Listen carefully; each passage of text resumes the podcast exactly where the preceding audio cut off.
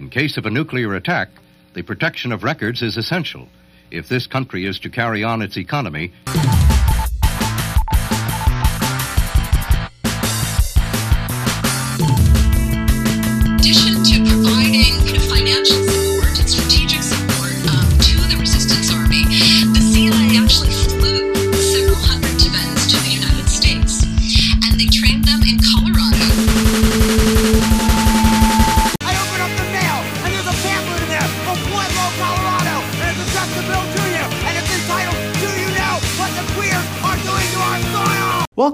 To Western Fringe, a podcast about Colorado's weird history. I'm your host, Heidi Beedle, and today I am at 1776 Mesa Avenue in Colorado Springs. This house is probably the closest thing Colorado Springs has to a literary landmark. It was originally built in 1950 by science fiction author Robert A. Heinlein, and he and his wife Virginia lived there until the mid 60s. That period is when Heinlein wrote some of his most famous works, like Stranger in a Strange Land and Starship Troopers. I have kind of a weird relationship with Heinlein. I just want to get that out there from the get go. My parents were typical boomers. My dad was a Vietnam vet, and my mom was like this hippie who grew up in Southern California. And a lot of my cultural influences growing up were stuff from the 60s. You know, my parents were always listening to Paul Simon and Creedence Clearwater Revival, Janis Joplin, that sort of thing. Um, you know, on TV, I would watch like you know, uh, Gilligan's Island and, you know, Beverly Hillbillies and all these like kind of weird vintage shows. Um, you know, and, and believe it or not, I was kind of a weird kid. Um, I got really into books kind of early on. And so, you know, my mom kind of steered my reading with like a lot of stuff from that period, you know, so like Beverly Cleary, and then you know as I got older, um, you know she she put me onto some of the the pulp science fiction stuff from the '60s, and um, you know obviously Heinlein was very prolific during that era, and um, he actually wrote like a surprising number of young adult books. Um, and so basically, from like sixth grade through high school, I was kind of consuming a steady diet of Heinlein. Um, today, Heinlein is panned, or at least like heavily critiqued, for the right wing politics and themes in many of his books. Um, Starship Troopers is probably the most extreme example, but all of his writings have little bits and pieces of his libertarian worldview. And it's weird kind of thinking about like the literature and, and media and stuff that you consume as a kid or a teenager, because most people consume their media pretty uncritically, especially when you're in like sixth grade, you know, high school, that sort of thing. Um, and growing up in rural conservative Virginia, I didn't think of Heinlein's work as particularly right wing. His novels had interesting sexual politics and these critiques of like organized religion and society that really seemed at odds with you know the Bush era right wing politics, right? Like when I when I thought of right wing politics, I definitely didn't think Robert Heinlein.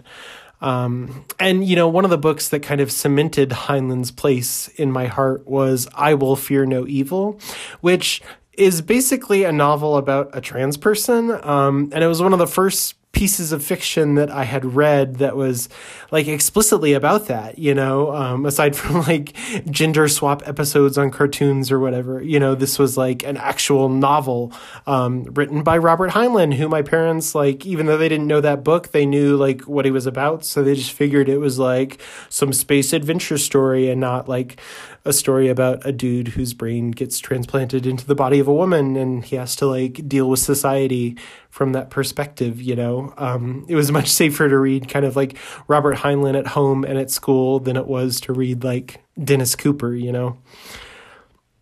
And maybe it was because of his pulp status, you know, that I never really bothered to look into who Heinlein was biographically speaking, right? You get to college and you you look at the life and the influence of all these authors. Um, but you know, somebody like Robert Heinlein who wrote genre fiction, um, you never really think that it's like that important, you know?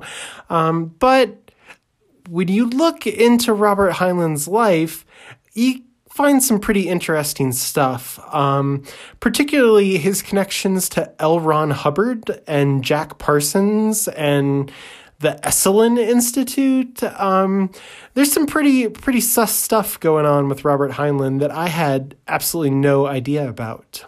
And we're going to take a look at all of those things today. Welcome to Western Fringe, episode 13 The Man Who Sold the Moon.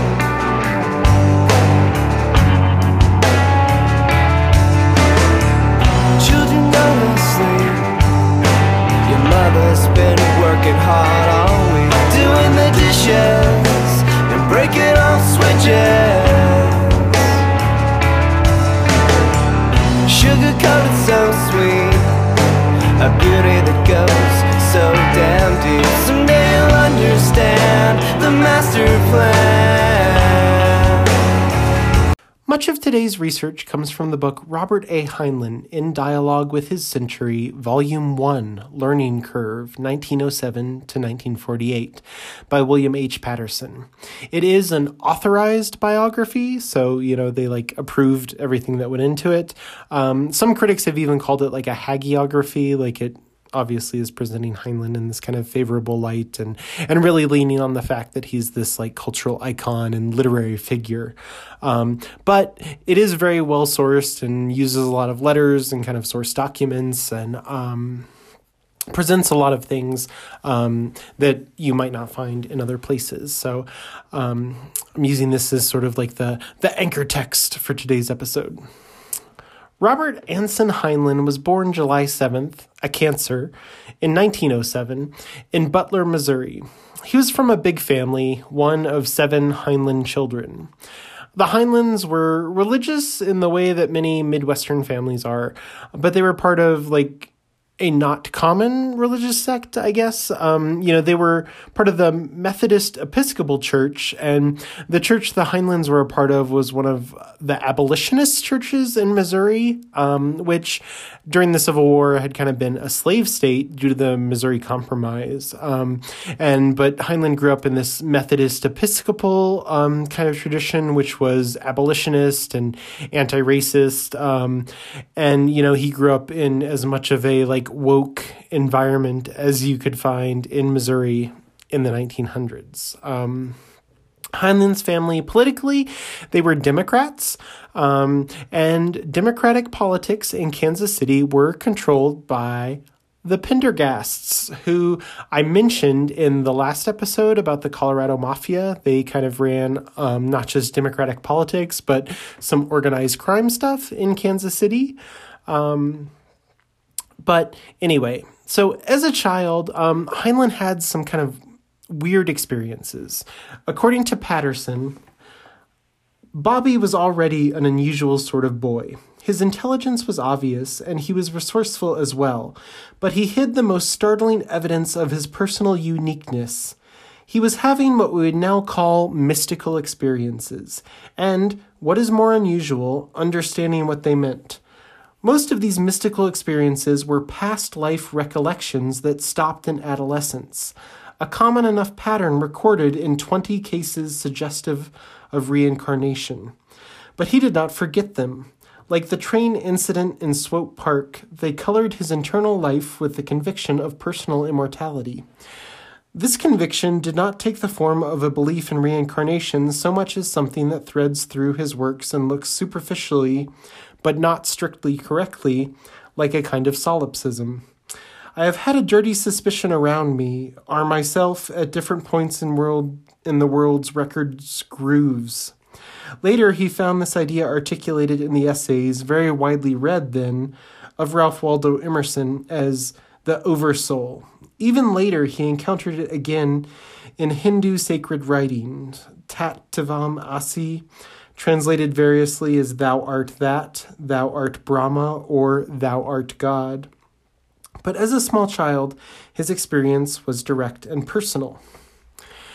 So Heinlein, you know, as a small child, has these experiences of past life memories, um, which is an interesting phenomenon that like Leslie Kean has kind of explored um, in some of her works, and there are like a number of uh, cases of kind of kids who have these past life memories and um, it's really a fascinating thing. And um, you know heinlein i guess was was one of those kids. Um, by 1916 at the age of nine um, heinlein entered the workforce you know he started doing odd jobs and um, you know trying to help bring in money for his large and poor family um, Heinlein was also kind of a voracious reader in his youth, um, and he was really into um, L. Frank Baum's Oz books, which are heavy on Rosicrucian themes. Um, and later he got into like Edgar Rice Burroughs and Mark Twain. And Heinlein actually first came to Colorado in 1923. He did manage to take one trip to Colorado to spend the entire month of July 1923 hiking with his friend Stanley Moyes. The first time, at age 16, he had been away from home for any substantial length of time. The boys took the Colorado Flyer from Kansas City, arriving in Colorado Springs on the 1st of July. That day, Robert saw the Garden of the Gods. On July 2nd, he went to Manitou Springs and visited the Cave of the Winds, Ute Canyon Pass, which he spelled in his itinerary Y U T E Canyon, and Green Mountain Falls. Coming from flat country, he was awed by the Rockies. Pikes Peak and Long's Peak were the greatest emotional experience in my life up to that time. The Heinleins were a military family. Heinlein's older brother Lawrence served at the end of World War I. His other older brother Rex was appointed to the U.S. Naval Academy in Annapolis, Maryland. Heinlein himself joined the National Guard, and in 1925, he also received an appointment to the Naval Academy. While at the academy, Heinlein got into some weird mystical stuff with his classmates as well. So, this kind of weird mysticism is sort of a recurring theme. Barrett Lanning, who later gave up his middle name and went by Cal, quickly became one of Heinlein's best friends. In various bull sessions, Heinlein had shared with him his suspicion that there was a big secret of some kind that the adults were hiding from them. Things just couldn't be as messy as real life or as irrational as the explanations he was handed. The two of them and classmate Gus Gray thought it would be a fine idea to pass to each other any clue they discovered to the big secret. They called this the quest. All sorts of things went into the quest anything that might bear on the real reality. In their last semester at the academy, Lanning gave Heinlein a book that was to have a major shaping influence on his life Jurgen, A Comedy of Justice by James Branch Cabell. While Heinlein's reading of Jurgen and then the rest of Cabell, he brought C.H. Hinton's A New Era of Thought to Lanning. H.G. Wells had mentioned Hinton in his new book that year, The Way of the World, The Way the World is Going. The main part of Hinton's book was about visualizing geometric forms in higher dimensions, but it had some mystical tinges to it too. This visualization trick was supposed to be the key to esoteric powers of mind and so forth just the sort of thing Lanning was interested in. Wells had also mentioned J.W. Dunne, another philosopher of time and multiple dimensions. Dunne had published in 1927 An Experiment with Time, a book that was provoking a lot of discussion among physicists about the nature of time. These subjects were fodder for the quest. In Turnabout, Lanning then taught Heinlein how to hypnotize people, a useful and entertaining trick for impressing dates. Heinlein did feel personally con- connected to Lanning, who had never snubbed him, and this was a tie to his origins he could feel comfortable with. Lanning's active interest in mystical matters probably allowed Heinlein to reconnect with his own mystical experiences as a child, experiences that had been covered up with getting and spending and boning grease that year. So Heinlein has a lot of these like weird mystical connections like as a child and then at the academy and getting into this idea of like real reality. Um, really interesting stuff right? Um, heinlein was also almost a rhodes scholar which is kind of a suspicious thing, I guess. Um, he would have been one of the first Rhodes Scholars from the Naval Academy, um, but he spontaneously got married after graduation, uh, which put him out of consideration as Rhodes Scholars at the time were not allowed to be married. Um, the marriage was short and unhappy, and Heinlein was at sea for most of it. His first naval assignment was to the USS Lexington, an aircraft carrier based out of San Pedro, California. While in the Navy, Heinlein uh, like experimented with telepathy with his academy buddies. Cal Lanning and Gus Gray and he must have started their experiments with telepathy, setting up blind trials according to the methods suggested in Upton Sinclair's new, in 1930, book, Mental Radio, a book Heinlein specifically mentions in one of his early stories. Heinlein knew Sinclair as a socialist editorialist in the journal Appeal to Reason, which Heinlein had read as a boy. Sinclair was a famous muckraker who had caused a national scandal in 1906 and 1907 by describing in The Jungle labor practices in the Chicago meatpacking industry and was world famous because of that book. Mental Radio was a straightforward report of his wife's experiments with telepathy, picking up where Mark Twain had left off in his mental telegraphy essays with a series of case studies transmissions of words, messages, and even images from near and far, and a first pass at statistical analysis of the results. It looked like a thoughtful attempt to put a very firm statistical grounding under the type of anecdotal evidence Twain had collected. It stood to become the basis for a scientific investigation of telepathy. More important, Mary Craig Sinclair gave directions for developing telepathic talents. In the introduction to the book, Sinclair had suggested that telepathic ability could be cultivated deliberately as any other object of study. The essential in this training is an art of mental concentration and autosuggestion, which can be learned. Heinlein was very interested in the idea that special abilities could be learned by mental exercises, and now it appeared that the hypnosis Cal Lanning was playing around with might lead in that direction too.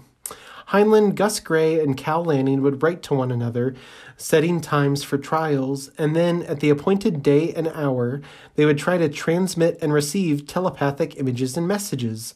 They could exchange the results by mail too, or in person on the infrequent occasions when they were in the same port. Pretty wild, huh? In 1932, Heinlein remarried to a woman named Leslyn MacDonald. Soon after, after suffering severe motion sickness aboard his new ship, the USS Roper, a smaller, bouncier compared to the Lexington destroyer, Heinlein was diagnosed with tuberculosis. He was given three months of medical leave and treated at a sanatorium in Arcadia, California. After that, he was sent to Fitzsimons Army Hospital in Denver for treatment where he almost died. He was more or less fixed up after seeing a civilian doctor. And while in Denver, he and Leslyn, who had kind of a weird open marriage, uh, got into some interesting activities. In addition to the more usual kinds of social life, Robert and Leslyn found special social interests in Denver. Undoubtedly, the McConville Elysia nudist group in Los Angeles provided him and Leslyn with an introduction to John and Alice Garrison, leaders of the local Denver group of nudists, just as they were in the process of organizing a local nudist association, the Colorado Sunshine Club. Couples were preferred at nudist associations to cut down on publicity attracting hanky panky. Heinlein could continue his fresh air regimen through the Col- though the Colorado Sunshine Club was at that time an unlanded group that met in private homes since they did not have a ranch or retreat to go to. In any case, in the dead of winter, naked outdoor activities were out of the question in Denver. How about that? In 1934, uh, the Navy started the process to medically retire Heinlein because of the tuberculosis. He would end up dealing with medical problems all his life. He tried to get into silver mining in Colorado with financing from one of Pendergast's mafia connections, Johnny Lazia. Unfortunately, Lazia was machine gunned to death the day before Heinlein was to sign the paperwork, and after investing his savings in initial inspections of the mine, was effectively broke. Luckily, he had his Navy retirement, which was two thirds of his pay as a lieutenant junior grade. Heinlein tried to go back to school to get an advanced degree, except that the Naval Academy didn't actually issue degrees until 1933, long after he had graduated. Um, he got involved with Upton Sinclair's 1934 campaign for governor in California, which I think has a lot of parallels to the Bernie movement in 2016. Sinclair was a progressive with his own faction within the Democratic Party called End Poverty in California, or EPIC, which was popular with students and radical types. However, like with Bernie, the radical elements alienated the moderates and internal party infighting ensued. Heinlein was definitely more moderate epic member than um, he was radical, right? He was absolutely against Soviet communism, but was himself very much what we would think of as a Roosevelt Democrat. Heinlein also worked for Epic News, which was like the party's publication, and in 1935 covered labor issues in California, right? So think like Grapes of Wrath. And he also covered like early student led anti war, or I guess at that time, like anti militarization protests um, for Epic News. Um, at one of those protests, uh, the cops showed up and like clubbed a young woman in the face. Um, and Heinlein wrote this editorial about it, and he signed using his military rank, um, which got him in trouble with the Navy, and he was like officially admonished by the Secretary of the Navy in 1935. In June 1935, Heinlein and Leslyn purchased a house at 8777 Lookout Mountain in Laurel Canyon.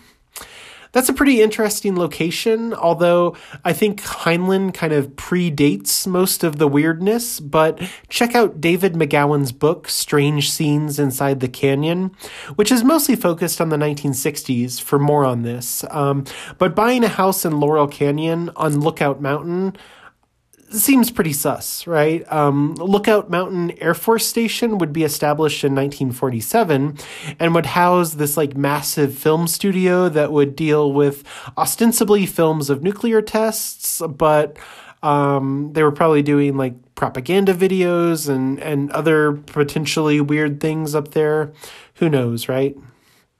Um, and like I said, Heinlein kind of predates all that weird stuff, but it's still kind of a weird coincidence, right? That he was there before all this weird stuff happened. In 1938, Heinlein uh, decided to get into politics himself, and he actually ran for California State Assembly.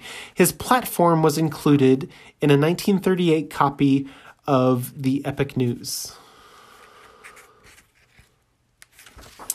Heinlein to file for assembly. Robert A. Heinlein, a member of the Beverly Hills Carthay Circle Young Democratic Club, has announced himself as a candidate for the Democratic nomination for the state assembly in the 59th district.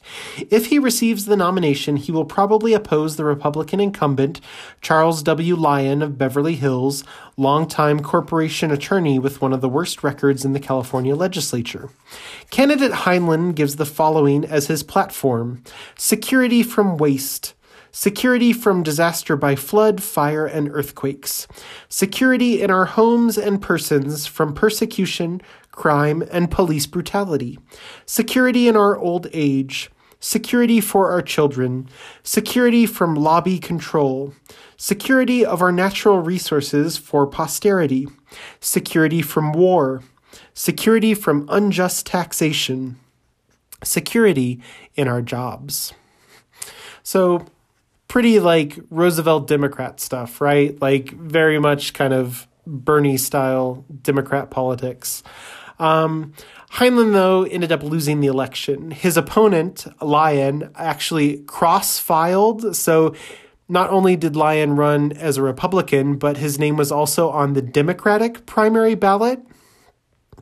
And if he beat Heinlein in the Democratic primary, um, he would be able to basically run unopposed. And that's exactly what happened. Um, and ultimately, Heinlein's kind of foray into um, democratic politics in California uh, definitely seems to have shifted his political ideology just a little bit to the right, right?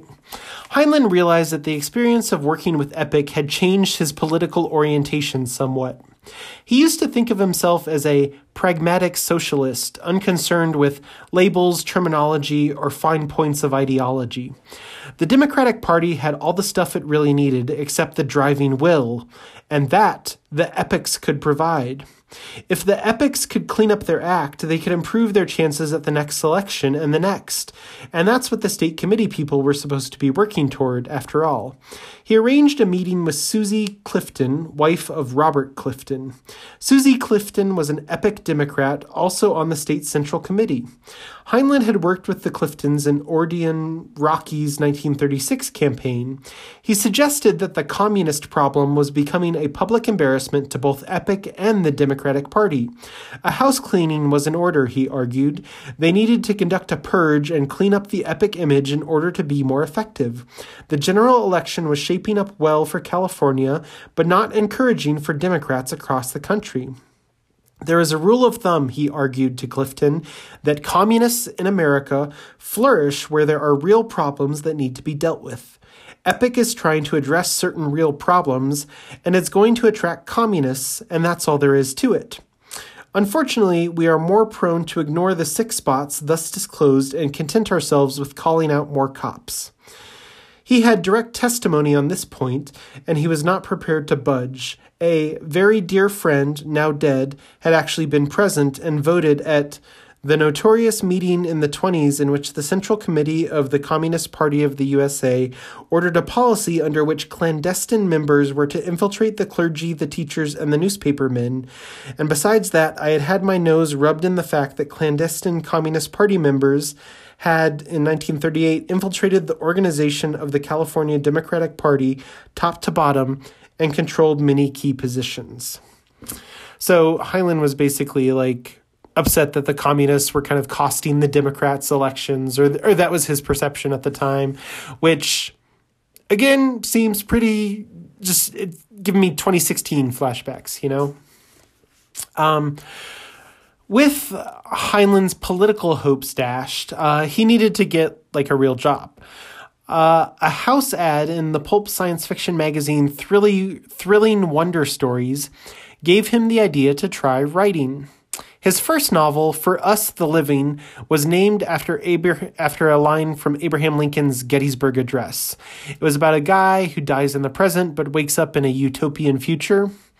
And again, this is kind of like Heinlein's libertarian principles, right? So he like, how did they get to this utopian future, and and what is their society based on, and all of these things. Um, we're all kind of embedded with these like weird libertarian bits and pieces.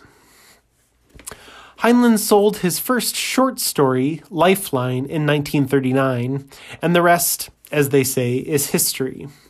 With his new career as a science fiction writer, Heinlein uh, got really into kind of networking and, and meeting other people, and he joined the Los Angeles Science Fiction League in 1939.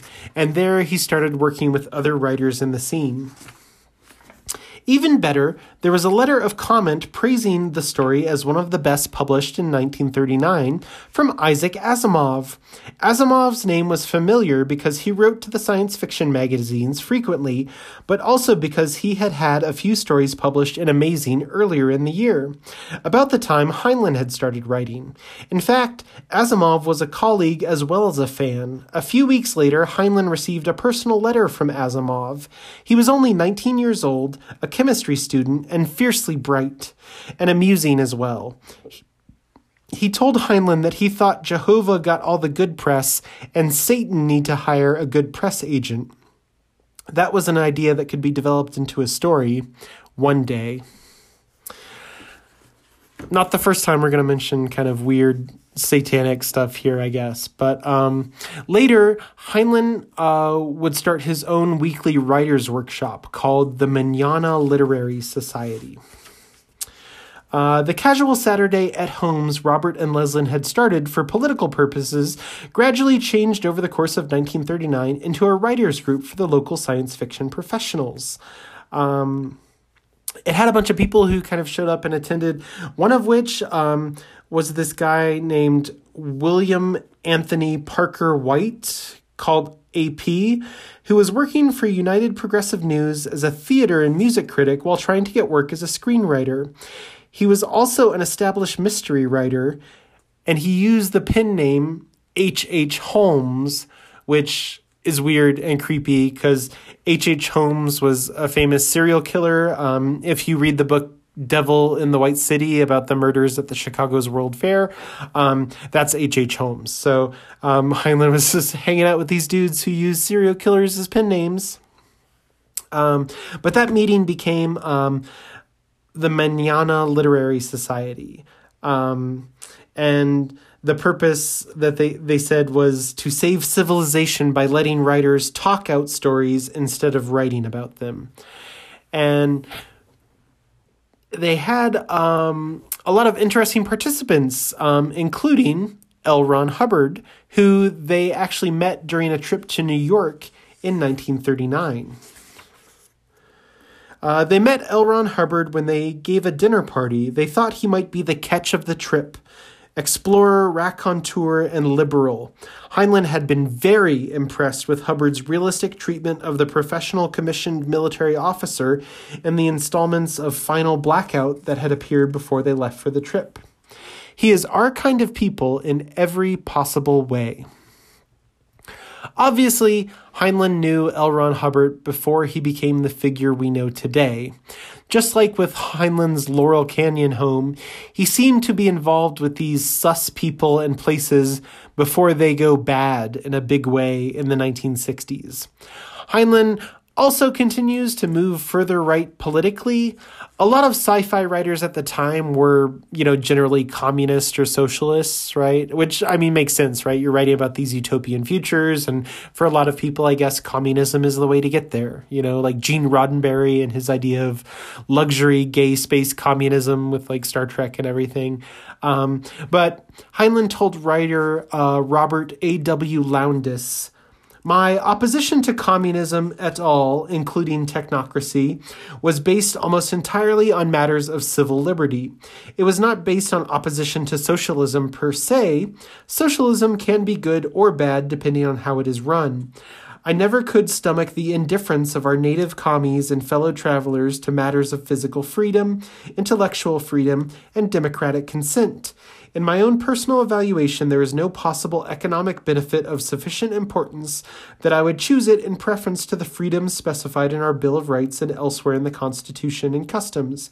They aren't perfect, but they are enormously better than the set to be found anywhere else in the world.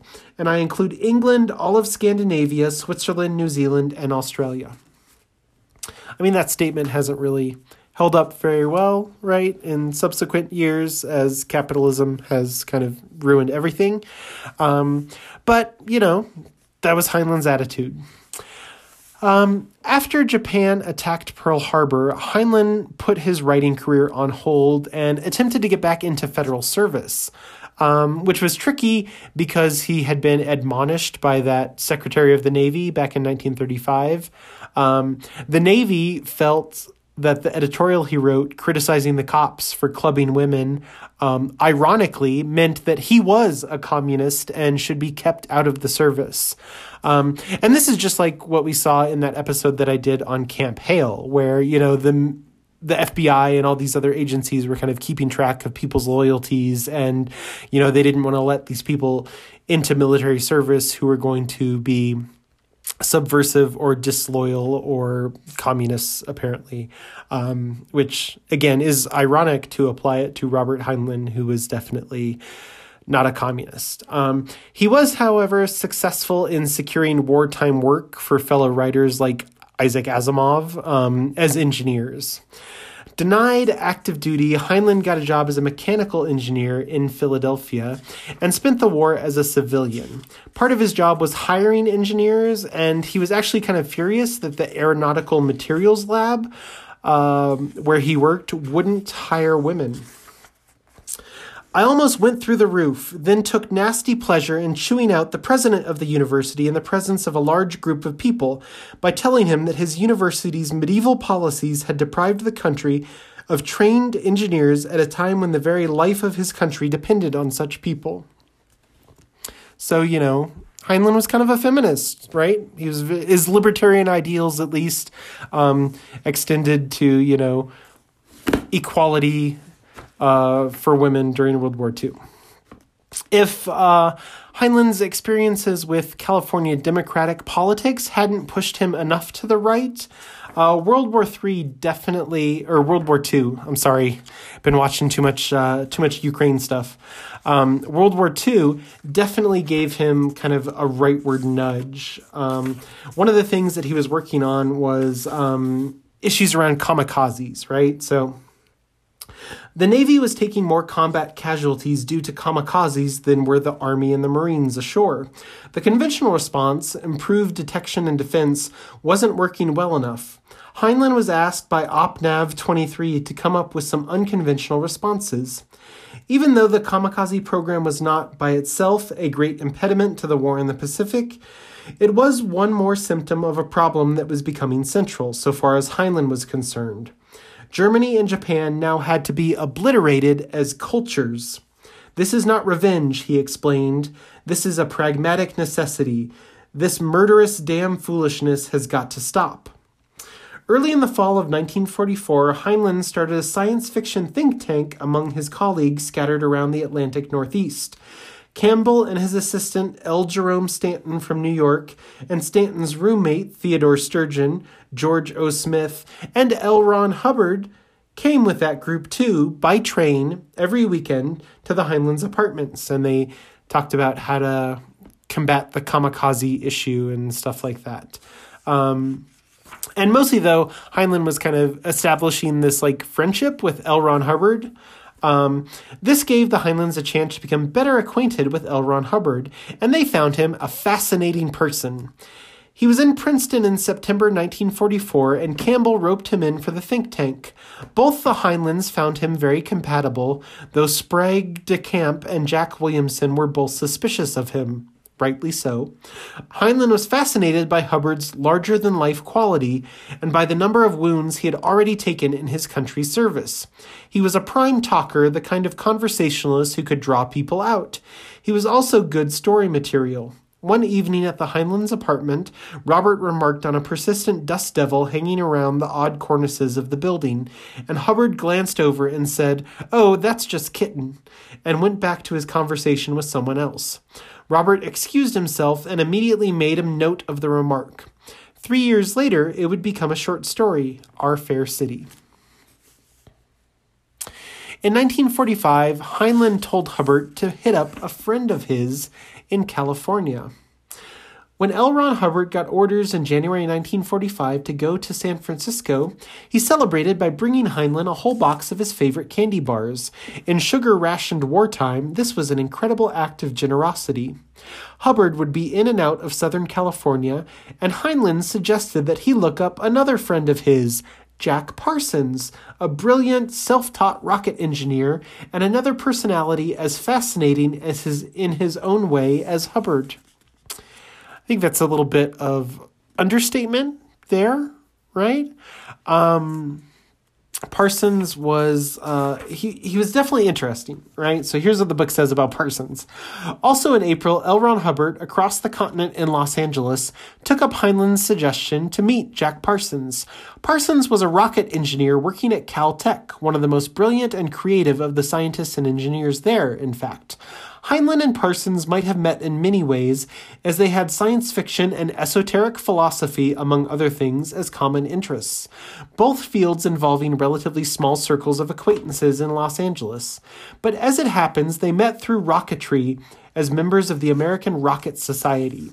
The Sunday Los Angeles Times had run an article about Parsons and his co-workers Frank Molina and Edward Forman at GALCIT the Guggenheim Aeronautical Laboratory at Caltech in November 1939, shortly after Parsons' paper on powder rocket fuels had been published in Astronautics. Parsons was preoccupied with Aleister Crowley's newly founded religion of Thelema and an adept of Crowley's Golden Dawn variety of sex magic. Parsons knew Hubbard's science fiction writing and found him a compatibly offbeat personality. When Parsons inherited a mansion in Pasadena in 1942, he advertised in a local newspaper for boarders to share the house, specifying he was looking for atheists and those of a bohemian disposition. Mundane souls, science fiction fan and resident in the mansion Alva Rogers recalled in a memoir, were unceremoniously rejected as tenants. Pretty, uh, pretty interesting, right? Crowley and occult stuff. Um, so after the war, Heinlein moved back to California and he resumed his friendship with uh, Parsons and Hubbard. When Robert Cornog, a guy who was involved with uh, developing nuclear weapons, came out to Pasadena, he and the Heinleins met for dinner at the home of Jack Parsons. Parsons' GALCIT projects had gone over to the newly formed Jet Propulsion Laboratory, and he had formed Aerojet to work on rocket assisted takeoff for the new jets that the Army Air Force was developing. But Aerojet had just been acquired by General Tire, and Parsons was at loose ends. The timing was perfect to rope him into the moon rocket project. Parsons' personal life was a little messy. During the war, he had gotten involved with Aleister Crowley's new religion, Thelema, and his occult magic working group, the Ordo Templi Orientis, OTO. His first wife, Helen, had run off with the head of the local chapter of the OTO, but Parsons didn't seem much disturbed by that fact. He had taken up with Helen's 18 year old sister, Sarah Northrup, a vivacious blonde he would introduce casually as Betty. Nevertheless, Parsons, almost completely self taught, was an original creative thinker, one of the founding geniuses of American rocketry in the generation after Robert Goddard's pioneering work. Yeah. Um, so not only was Heinlein like buddies with Parsons, but Parsons was like super involved in the occult things and um, he had like I guess weird relationships with women.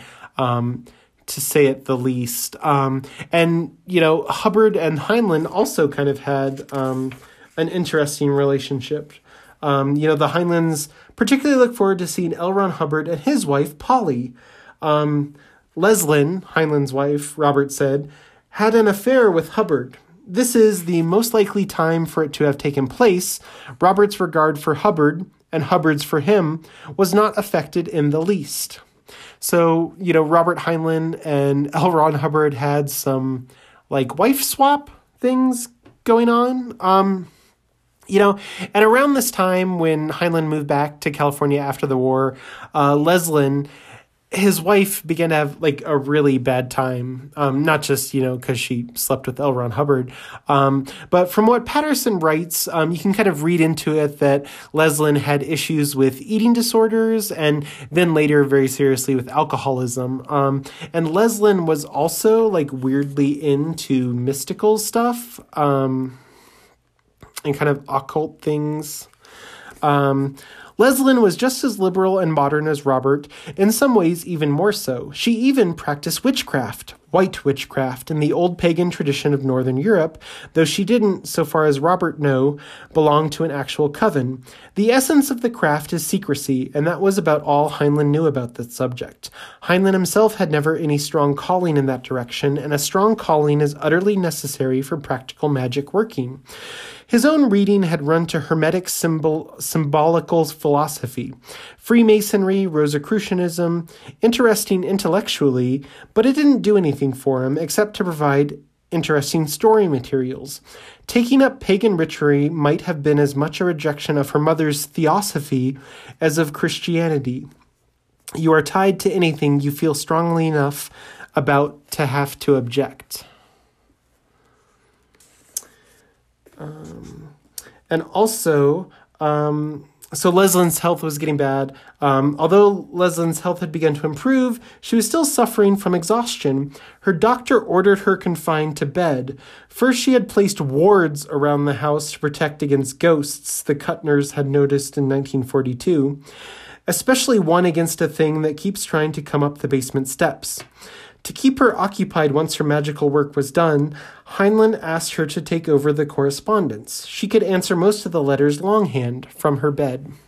So not only were the Heinleins into like weird mysticism and tied to like occult practitioner Jack Parsons and future Scientology founder L. Ron Hubbard, um, they uh, also had problems with ghosts. Um, Leslyn, of course, wasn't the only one who was having problems at this time.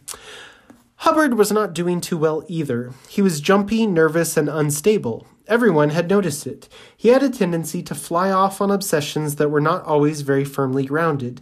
He had become a high maintenance friend, and it took hours of working with him to keep on an even keel. A situational problem, Heinlein was sure, and one he would recover from in time. The war had been hard on a lot of people, though comparisons with blinded and disabled veterans of the fighting always made him feel small. Hubbard was in the wounded veteran category and deserved all the patience Heinlein could muster.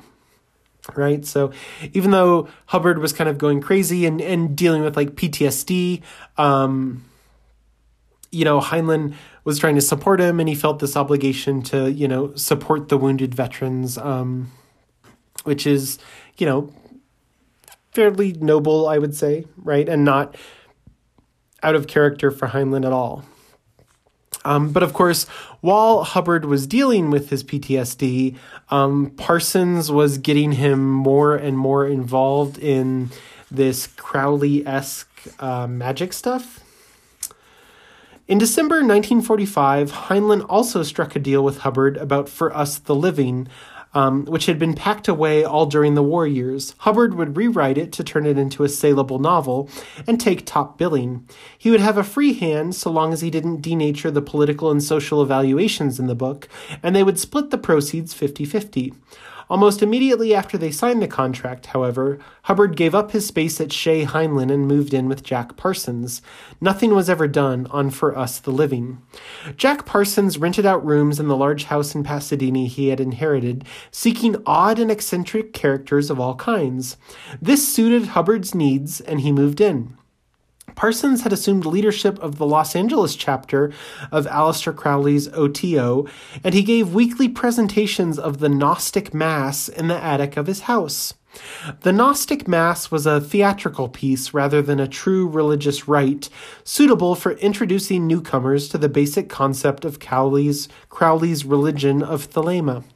Heinlein himself had attended a performance, saving the program and a paper-bound copy of Crowley's Book of the Law for future reference.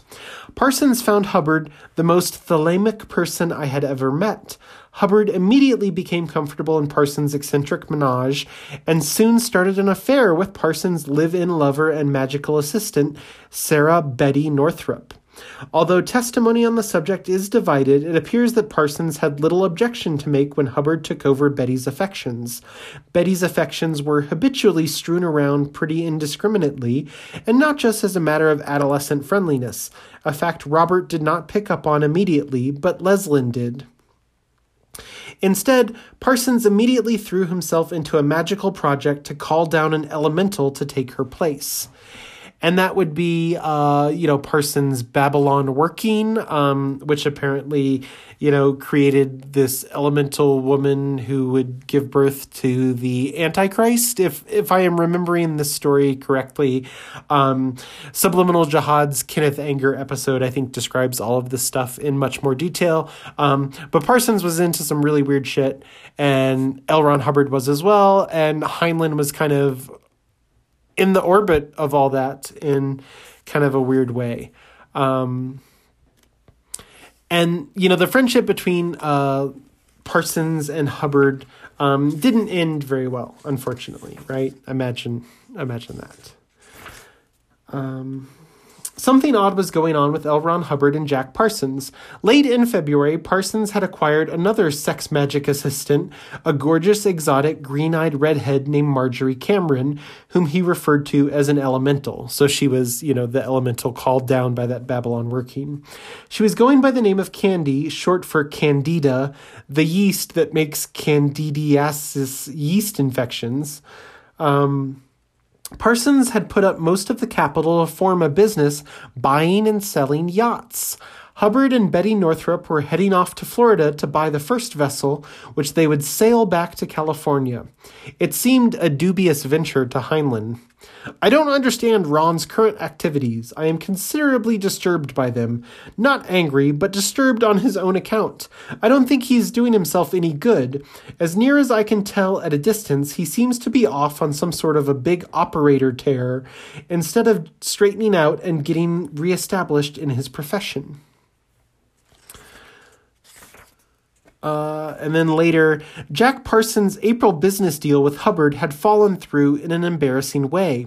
By May 10th, Parsons was suing Hubbard and Betty Northrup to recover some of the boats they had bought, and Heinlein heard that Ron and Betty were heading for New York. In the meantime, the Heinleins had taken in another of Hubbard's discarded ex girlfriends, Vita Jameson. So, you know, imagine that that Hubbard would kind of run a scam on Jack Parsons and just kind of take his money and run. Um, but by 1947, Hubbard would also alienate Heinlein as well. Before leaving Southern California with Sarah, aka Betty, L. Ron Hubbard had burned, or at least severely damaged, his bridges with the Heinleins, and Robert felt morally compelled to drop him, not for the psychological instability and irresponsibility that seemed to have seized him, or for broken dishes, plaster, etc. I can go on forgiving and excusing a wounded veteran indefinitely. Heinlein wrote in a series of notes attached to Hubbard's letter in Heinlein, Heinlein's files, or even the divorce he was trying to obtain from his wife Polly. But Hubbard had caused trouble with Leslyn's sister by getting their nephews all worked up about a mysterious China venture with frills that left them all aghast. As a wounded veteran, I am still obligated towards you and will help you if I find you down and out. But I no longer trust you. You may show this letter to anyone you wish. I think a lot of those ribbons on your chest, even if Polly doesn't. Um, and Leslin said, Ron is a very sad case of post war breakdown.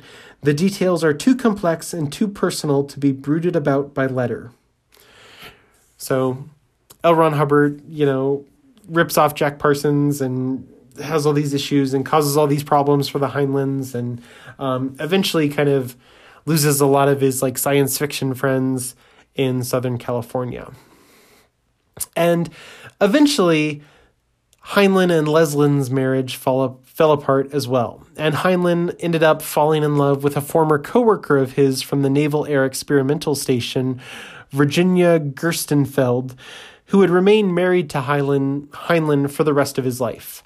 Um, after his divorce from Leslin, uh, Heinlein was in a bad situation for a while, and it like the divorce took forever to get through. So like, I guess he wasn't actually divorced. Like, but he he fell on pretty hard times. Um, and was trying to get his uh, writing situation back, and um, he eventually does kind of by like the end of 1947 he starts selling stories again um, and all of his personal things are kind of getting taken care of um, patterson points out that one of the first purchases heinlein made um, after this kind of period of financial instability was alfred kinsey's book sexual behavior in the human male kinsey is also one of those like really sus people um, in kind of the same way that Parsons and Hubbard are. Uh, Kinsey was also weirdly into Crowley stuff, and a lot of Kinsey's research was based on the journal of a pedophile. So it's just creepy, weird people around Robert Heinlein, right? Um, and again, Subliminal Jihad's episode about Kenneth Anger breaks down a bunch of the Hubbard, Parsons, Kinsey stuff um, if you really want to go deep on all of that. Um, things were getting better for Heinlein, though, right? By 1948, uh, Howard Hughes, also kind of a sus figure, um, was interested in making a film out of Heinlein's novel Rocket Ship Galileo. That would eventually become the 1950 film Destination Moon, uh, but as far as I know, Hughes had nothing to do with it. Despite his success, um, his ex wife Leslyn was making life in California super difficult. So in 1948, Heinlein um, moved to Colorado Springs, which he said was one of his favorite places in the entire country. Say what you want about Robert Heinlein, he had good taste in municipalities. Um, eventually, Jenny came out to Colorado Springs to live with him, and he finally was able to get an official divorce from Leslyn. Um, and then in 1950, Heinlein began construction on the house on Mesa Avenue. Since it was a new development at the time, he got to pick the number 1776. Some real cheesy patriot shit, huh? Heinlein basically designed the house, and it was as modern and futurist as he could make it. The house was featured in the Colorado Springs Gazette and in a 1952 issue of Popular Mechanics. In what kind of house will the captain of a spaceship live during his stopovers on Earth? It's too early to say yet, though probably it will contain some of the features of a res- residence just built by Robert A. Heinlein in Colorado Springs, Colorado. Heinlein is the author of the movie Destination Moon and creator of the Tom Corbett Space Cadet program on television. As a writer of science fiction, his books The Green Hills of Earth, The Puppet Masters, and others are on current book lists. The engineering training that gives him a solid background for writing about the mechanics of space travel also has helped him in designing a house that's called extreme today, but may become conventional before the 20th century has run its course. Heinlein's house runs itself with a minimum of maintenance and housework. It has an indoor climate that's unrelated to varying outdoor temperatures. Within reason, it is fireproof, termite proof, and earthquake proof. The house is expensive compared to minimum standards, and yet the owner saved money when he moved in. What Mr. and Mrs. Heinlein wanted was a comfortable, pleasing residence that would just about take care of itself. The result is a single story, flat roofed house containing entry hall, combination living dining room, kitchen, bedroom, and nursery with a sliding wall between, study, two baths, and attached garage with space for a home workshop. It's a small house, 1100 or 1,150 square feet of floor space in the living area, designed for two adults and a child, yet by means of built in furniture, it could sleep seven without crowding. Built ins are a major feature. Aside from a few chairs, a piano, and a dining room table that commutes on wheels, there is no movable furniture in the house. The built in bed with storage drawers beneath it, the built in divans, that can be converted to extra beds, and all the other furniture are built right down to the floors, Heinlein says. There is nothing to clean under. There are no rugs or any need for them. All floors are surfaced with cork tile that provides a warm, comfortable, and clean footing. Nor are there any floor lamps or table lamps. The illumination is built into the house. General lighting for the living room comes from cold cathode tubes concealed behind a box molding. These illuminate the ceiling. Adjustable wall spotlights are located at all work and relaxation areas in the house. All electric convenience outlets are at comfortable hip height. I'm through stooping over to the baseboard whenever I want to plug in an appliance. With no rugs or movable lamps or furniture, the whole house can be given a general cleaning in about an hour. The house is built of steel reinforced concrete blocks and masonry and is painted dark green on the exterior, offset by broad panels of gleaming aluminum roof trim. Interiors of the concrete block walls are exposed and painted light green. Interior partitions are of bleached mahogany backed with rock wool. The same wood is used for all cabinetry and built in features features. All interior doors are sliding doors. Walls of the study and the water heater compartment are soundproofed. The roof is insulated. A flat roof is no disadvantage in snow country, Heinlein finds, if it is properly reinforced against heavy loads. The extra strength permits it to be decked over and used as a porch for sunbathing. The roof surface consists of several layers of hot mopped roofing paper topped by a layer of gravel and sprayed with aluminum paint to reflect solar heat. The roof projects far enough beyond the south side of the house to shade the south windows from the summer sun, yet it admits light to the windows in winter when the sun is lower in the sky. Two small skylights that work night and day help illuminate the study and a small center hall. Each skylight contains a pair of fluorescent tubes that provide indirect lighting in the evening for the area below. Top and bottom of each skylight are translucent glass with the bottom frame hinged for access to the lighting tubes. The skylight interiors are painted aluminum for greater efficiency and contain mirror panels slanted to reflect the sunlight below even when the sun is not at its zenith. Most houses are too hot or too cold at times, or too drafty or dusty. Heinlein gets just the indoor climate he wants by an ingenious arrangement of air conditioning and ducts. First of all, the house is sealed. None of the windows can be opened. They are double glazed, in fact, with quarter inch airspace between the panes. The air conditioning unit off the kitchen consists of a gas fired furnace and electric blower equipped with dust filter, humidifier, and glycolator air purifier. Temperature is controlled by a thermostat in the living room. The blower operates at all times. The furnace draws 20% of its air from outside the house, creating a positive pressure indoors that is exhausted through concealed vents in the kitchen and each bath. Heinlein estimates that the blower uses no more power in constant operation than it would use in intermittent use. He plans to add an electrostatic precipitator to the, sound, to the system to augment the present dust filter. Air from the conditioner is ducted at floor height along the exterior walls of the house to the room outlet grills. This perimeter ducting creates a band of warmth that ensures comfortable floors even in freezing weather. In one bath, the warm air is ducted under the bathtub, in the other, the warm air supply flows under the floor of the shower. Thus, the tub and shower floor are pleasantly warm at all times. The shower, incidentally, has an extra shower head on the wall opposite the standard fixture. It's operated by an overhead valve, and a bather may be sprayed from two sides if he desires.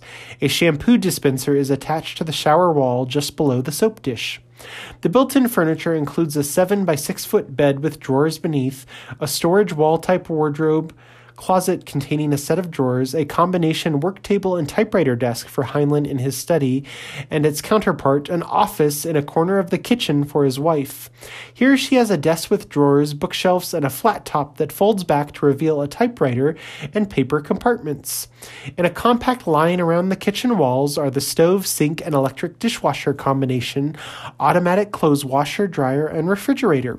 Storage walls are used in a place of closets for canned goods and other supplies. Such a storage wall contains sets of shallow shelves recessed into the wall. The cans stand in single rows, take up no space, and every item is in sight for instant selection. A time consuming domestic chore is that carrying of dishes to the dining table before a meal and then carrying them back to the kitchen after a meal is finished. In the Heinlein house, the dining table rolls right into the kitchen where all silver, china, and food dishes are laid out. Then the table is pushed through the wall into the dining area. It goes back into the kitchen again after a meal, and Mrs. Heinlein transfers the dishes directly to the dishwasher. The table travels through an opening in the wall and normally stands with one end in the dining area and the other end in the kitchen. A sliding partition above the tabletop may be raised to provide clearance for the articles on the table, and a door below may be swung out of the way when the entire table is to be moved into the dining area. Other features of the house include a radio and phonograph controlled center in the hall, wired to speakers in each room. The speakers may be controlled at convenient locations. There is an indoor garden area in the living room with soil going right down to natural earth. The perimeter heating system keeps the soil warm all through the winter, so delicate plants can be transferred to the outdoor garden for the cold season. Translucent blocks are used to outline the front entrance door. One block at eye level is of clear glass and has a mirror attached diagonally to its exterior so that Mrs. Heinlein can inspect a caller before she opens the door. A writer is apt to work late into the night and then sleep late the next morning, so the blinds of the Heinlein bedroom are of light-proof material. Their sides are fitted into sheet metal slots as double precaution for keeping out sunlight. There are waste baskets, baskets in every room, but not one of them is visible. They are built in with other furniture, and all you see is a spring hinge trap door. Heinlein's house has lots of windows, yet a stranger approaching the house can see only the outer garden and the entrance. Shadow trellises at each side screen the view from the street. The house cost a little more than $20 per square foot. That sounds expensive, but really isn't. For one thing, cost per square foot would have been less had Heinlein built a larger house. He packed all the expensive kitchen and bathroom fixtures into a small residence. For another thing, much of the house was custom built on the site because some materials weren't available in the shapes and sizes he required. Most important of all, he had no furnishings to buy when he moved in. Instead of hiring a moving van, he simply made a couple trips with his automobile to transfer clothes, food, utensils, linens, and personal belongings to his new house. When these items had been put in place, moving day was over. Today, as you might imagine, the house is wildly different. It has been renovated a few times and doesn't really look anything like it did originally. It is functionally a whole different house. If you type the address into Zillow, you can see it as it is today, and it is worth $1.1 million in Colorado Springs' ridiculous housing market.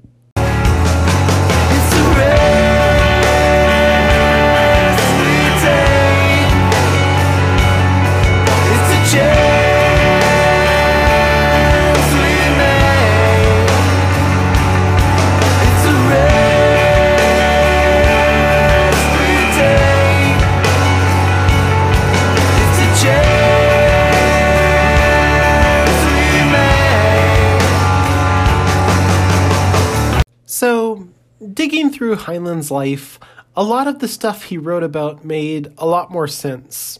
His connection with Hubbard and Parsons, who were both into Crowley, is definitely something that kind of comes across in his writing. One of the things I found interesting about Heinlein was the way he wrote about sex. Like, obviously, the dude was into open marriages and stuff. Like that was that was not a surprising detail to learn, you know, having read um a lot of his novels, but he was also really into like taboo pushing. Um, his novel To Sail Beyond the Sunset, uh, one of his Lazarus Long books, which featured like the classic like sexy Boris Vallejo art, opens with a meditation on pubic hair and how people with well maintained bushes are more into casual sex. It also has a section where it discusses ideas around consensual incest, which um, yeah, just, just weird shit. Um, but knowing like this weird Crowley connection to Heinlein um, makes a little bit more sense, right?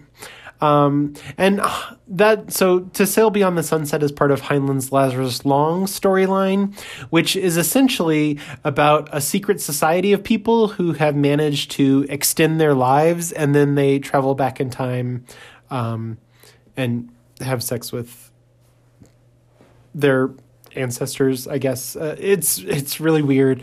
Um but that whole secret society thing is maybe i don't know like a sci-fi version of the masons or whatever. I might you know be reaching a little here. Um but sexual dynamics factor into a lot of his work as well. Um, they mention in Moon, in The Moon is a Harsh Mistress, how all the women on the moon, um, which I guess was originally a penal colony, uh, they all have multiple husbands because of the ratio of women to men, right? There are more men prisoners sent to the moon than women. Um, and then, of course, I Will Fear No Evil, which is about an elderly man whose brain and consciousness are transplanted into the body of a young woman. And this person now gets to kind of like experience life as a woman. Um, today, you know, there's tons of good literature written by trans people about the trans experience. But in 1998, that book was kind of, you know, a big deal for me. Heinlein, uh, he was better than like a lot of his contemporaries when it came to writing female characters. Maybe like I haven't I should have probably reread all of these before I did a podcast episode about them. So I might like go back to like reread them and just be like, "Oh no, these are all kind of awful." So um don't don't don't don't hold me to any of this right this is like my recollection but um but I, I do feel like he was kind of better than a lot of his contemporaries um when it came to writing female characters um you know and maybe that comes back to his libertarian philosophy right his idea of like equality um and he you know he was certainly writing in like the the 40s and 50s and 60s. His characters all had this very vintage, like almost camp kind of approach to gender. You know, the the fellas and the dames, and and you know maybe that was one of the things that I liked about his writing. Um, you know, is that that that very like binary expression of gender. You know, because like as as a teen when I was like I, I have to be this dude and how how do I be a dude and what kind of like models of masculinity can I look to um you know the the Heinlein novels had some very like standard cut and dried kind of accessible you know stock characters right um you know in the way that like trans people, you know, before transition kind of adopt sort of like an NPC persona. Um, I guess I kind of did that a little bit too. Um, but you know, Heinlein, even still, like he was writing these characters that were kind of very much binary gender characters. He was able to do that in a way that didn't have a lot of the like misogyny and exploitative qualities that were common, you know, with a lot of pulp genre fiction from the time. One of the books that Heinlein is probably best known for is Stranger in a Strange Land, which is about a human raised by Martians who comes back to Earth and tries to make sense of like human society. It kind of embodied a lot of Heinlein's ideas around kind of like sex and gender, um, but it was also like critical of organized religion, you know, because it's all a scam. Stranger in a Strange Land had some pretty interesting fans, and I guess most the most infamous one was uh, Charles Manson. Uh, David McGowan actually mentions Heinlein in Programmed to Kill, uh, which you know is kind of hallmark book about you know parapolitics and kind of weird conspiracy stuff. And I am slowly working my way through it, but he does mention Heinlein. He says. Um, Author Robert Heinlein was also reportedly invited to lecture at Esalen. Heinlein, who, like Hubbard, first gained notice pinning pieces for astounding science fiction, is probably best known as the author of the 1961 novel Stranger in a Strange Land. The book provided Manson with a Crowley inspired script to follow, and it was one of the few books that Charlie allowed his disciples to read. Heinlein was a right winger with strong authoritarian leanings who, to this day, nevertheless, continues to be promoted by various voices in the progressive community.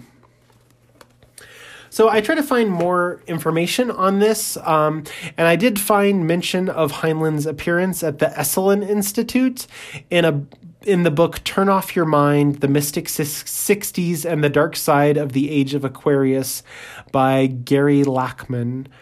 Um, Robert Heinlein was another sci fi giant to emerge from the pages of Astounding. His Stranger in a Strange Land, in which a Martian, Valentine Michael Smith, arrives on Earth and inaugurates a free love cult, is rife with themes, ideas, and philosophies that come right out of the pages of Crowley's writing, especially the Book of the Law, which is the book that, you know, Heinlein got when he attended one of Jack Parsons' ceremonies.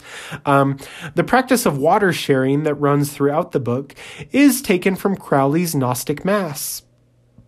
Other occult references abound. The psychic Madame Alexandria Vesant seems a combination of Madame Blavatsky and Annie Besant, and the catchphrase, Thou art God, is like the ancient Hindu. I, I think I mispronounced this earlier, but Thou art that thou art, a formula of the unity of Atman and Brahma, which Hesse employs in Steppenwolf, um, which was also a book the Manson people were into. Like Tolkien and The Lord of the Rings, Heinlein and Stranger in a Strange Land would achieve cult status by the mid 60s. Also, like Tolkien, Heinlein would contribute a word to the language. Tolkien contributed many words, right? But anyway, um, grok, Heinlein's term for an immediate intuitive grasp of a person or situation, soon became a counterculture buzzword. At one point, Heinlein was asked to lead a seminar at Big Sur's Esalen Institute, sharing the bill with Alan Watts. Ironically, a book that became a kind of Bible among the leftish Love and Peace Generation was written by an author with right wing political sympathies and espoused a kind of mystical elitism with a superhuman leader who had no qualms about discorporating individuals who interfered with his plans. Stranger in a Strange Land acquired a darker cachet when it became known that, along with Siddhartha, it was one of the few books that Charles Manson allowed the members of his family to read. In 1970, Heinlein even received a fan letter from one of the family sent from a jail in Independence, California. The link between the book and Manson was so strong that Heinlein turned down an interview with Playboy because Hugh Hefner wanted to ask questions about its influence on the family. That Heinlein was aware of the links between his own libertine philosophy and that of Crowley is clear from a letter he sent to a group of fans who asked permission to use material in Stranger in a Strange Land at their meeting. Heinlein refused, wisely shy of associating his name with any cult, and closes his letter saying, Do what thou wilt may indeed be the whole of the law, perhaps even a law of nature, but that it was more complicated idea than most people supposed. Heinlein's book, however, was the inspiration for at least one cult. In the late 60s, a group of students at Westminster College, Missouri, founded a Water Brother fraternity and later established the Church of All Worlds, what they described as a neo pagan earth religion. So, yeah, a lot of weird stuff kind of came out of Stranger in a Strange Land. Um, it's worth noting that both Heinlein and Alan Watts, who like he spoke at the Esalen Institute with, were really into general semantics, which, according to Wikipedia, uh, is concerned with how events translate to perceptions, how they are further modified by the names and labels we apply to them, and how we might gain a measure of control over our own responsives cognitive, emotional, and behavioral. It was invented or developed by Alfred Korzybski. Heinlein would uh, regularly go to these seminars offered by Korzybski. Um, which brings me kind of to the next sort of piece of, of sus Heinleinalia. Um, so the Esalen Institute was a big part of the human potential movement in the 1960s, which spawned a bunch of weird shit. Um, Heinlein, as we know, was friends with L. Ron Hubbard, who would go on to form the Church of Scientology. Um, there was a guy named Werner Erhard who got really into both Scientology and the human potential movement out in California. Erhard would take literally Hubbard uh, accused Erhard of stealing Scientology's technology.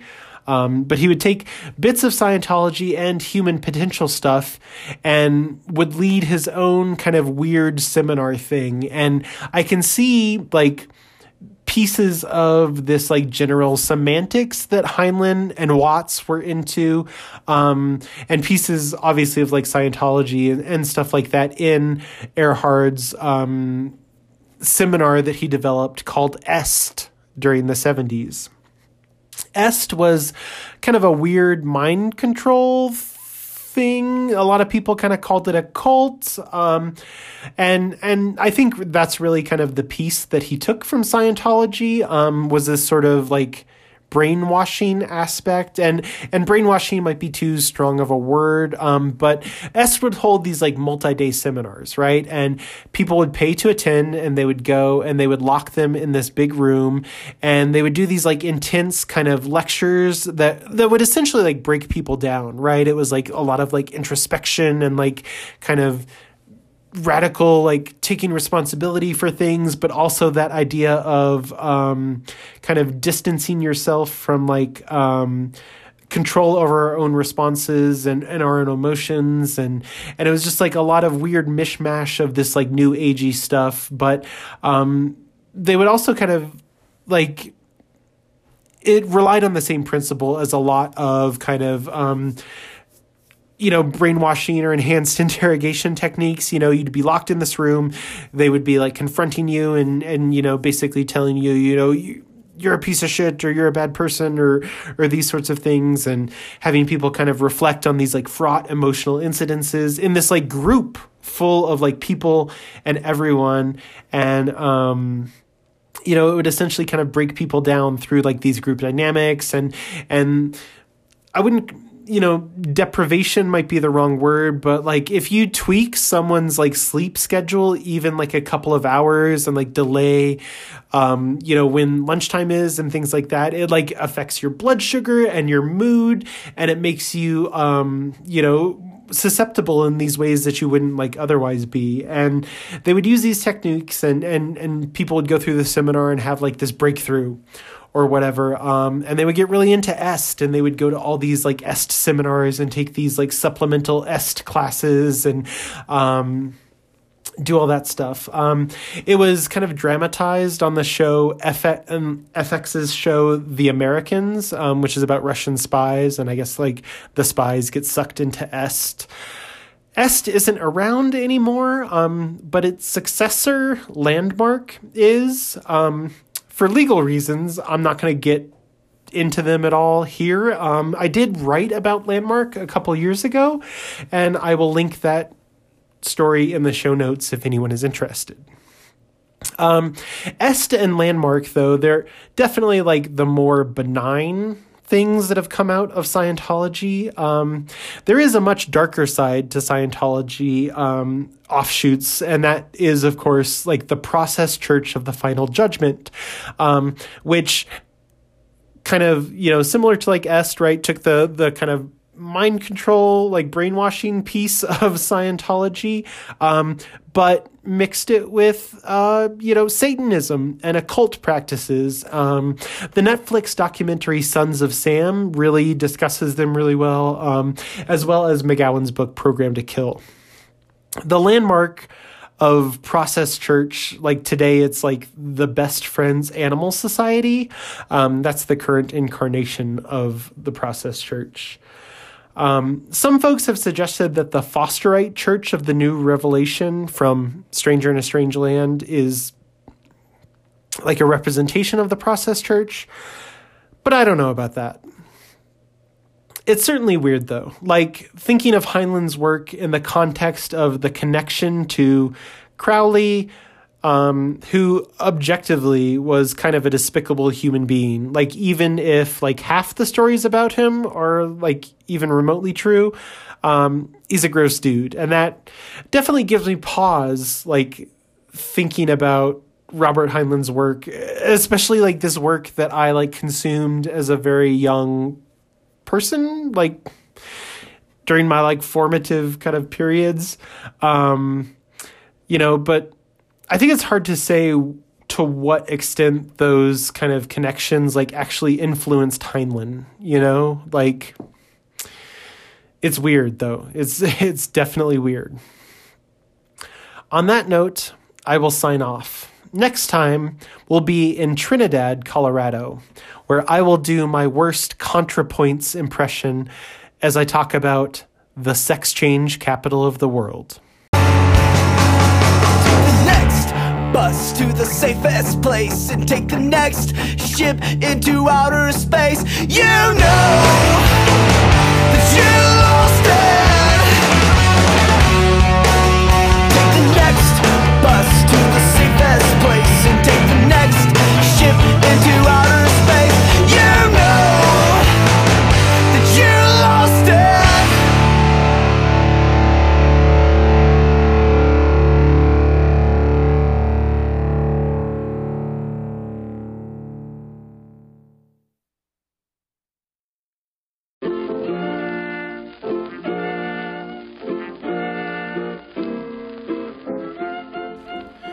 Thanks for listening. If you've enjoyed this podcast, please subscribe or tell a friend or whatever it is you do with podcasts. Um, you can connect with us on Twitter at, at Western Fringe, WSTRN Fringe, or drop us a line at westernfringe at protonmail.com.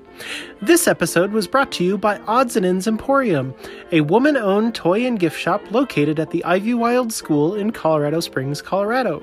Visit oddsandendsemporium.com to see their wide selection of unique toys and gifts. Until next time.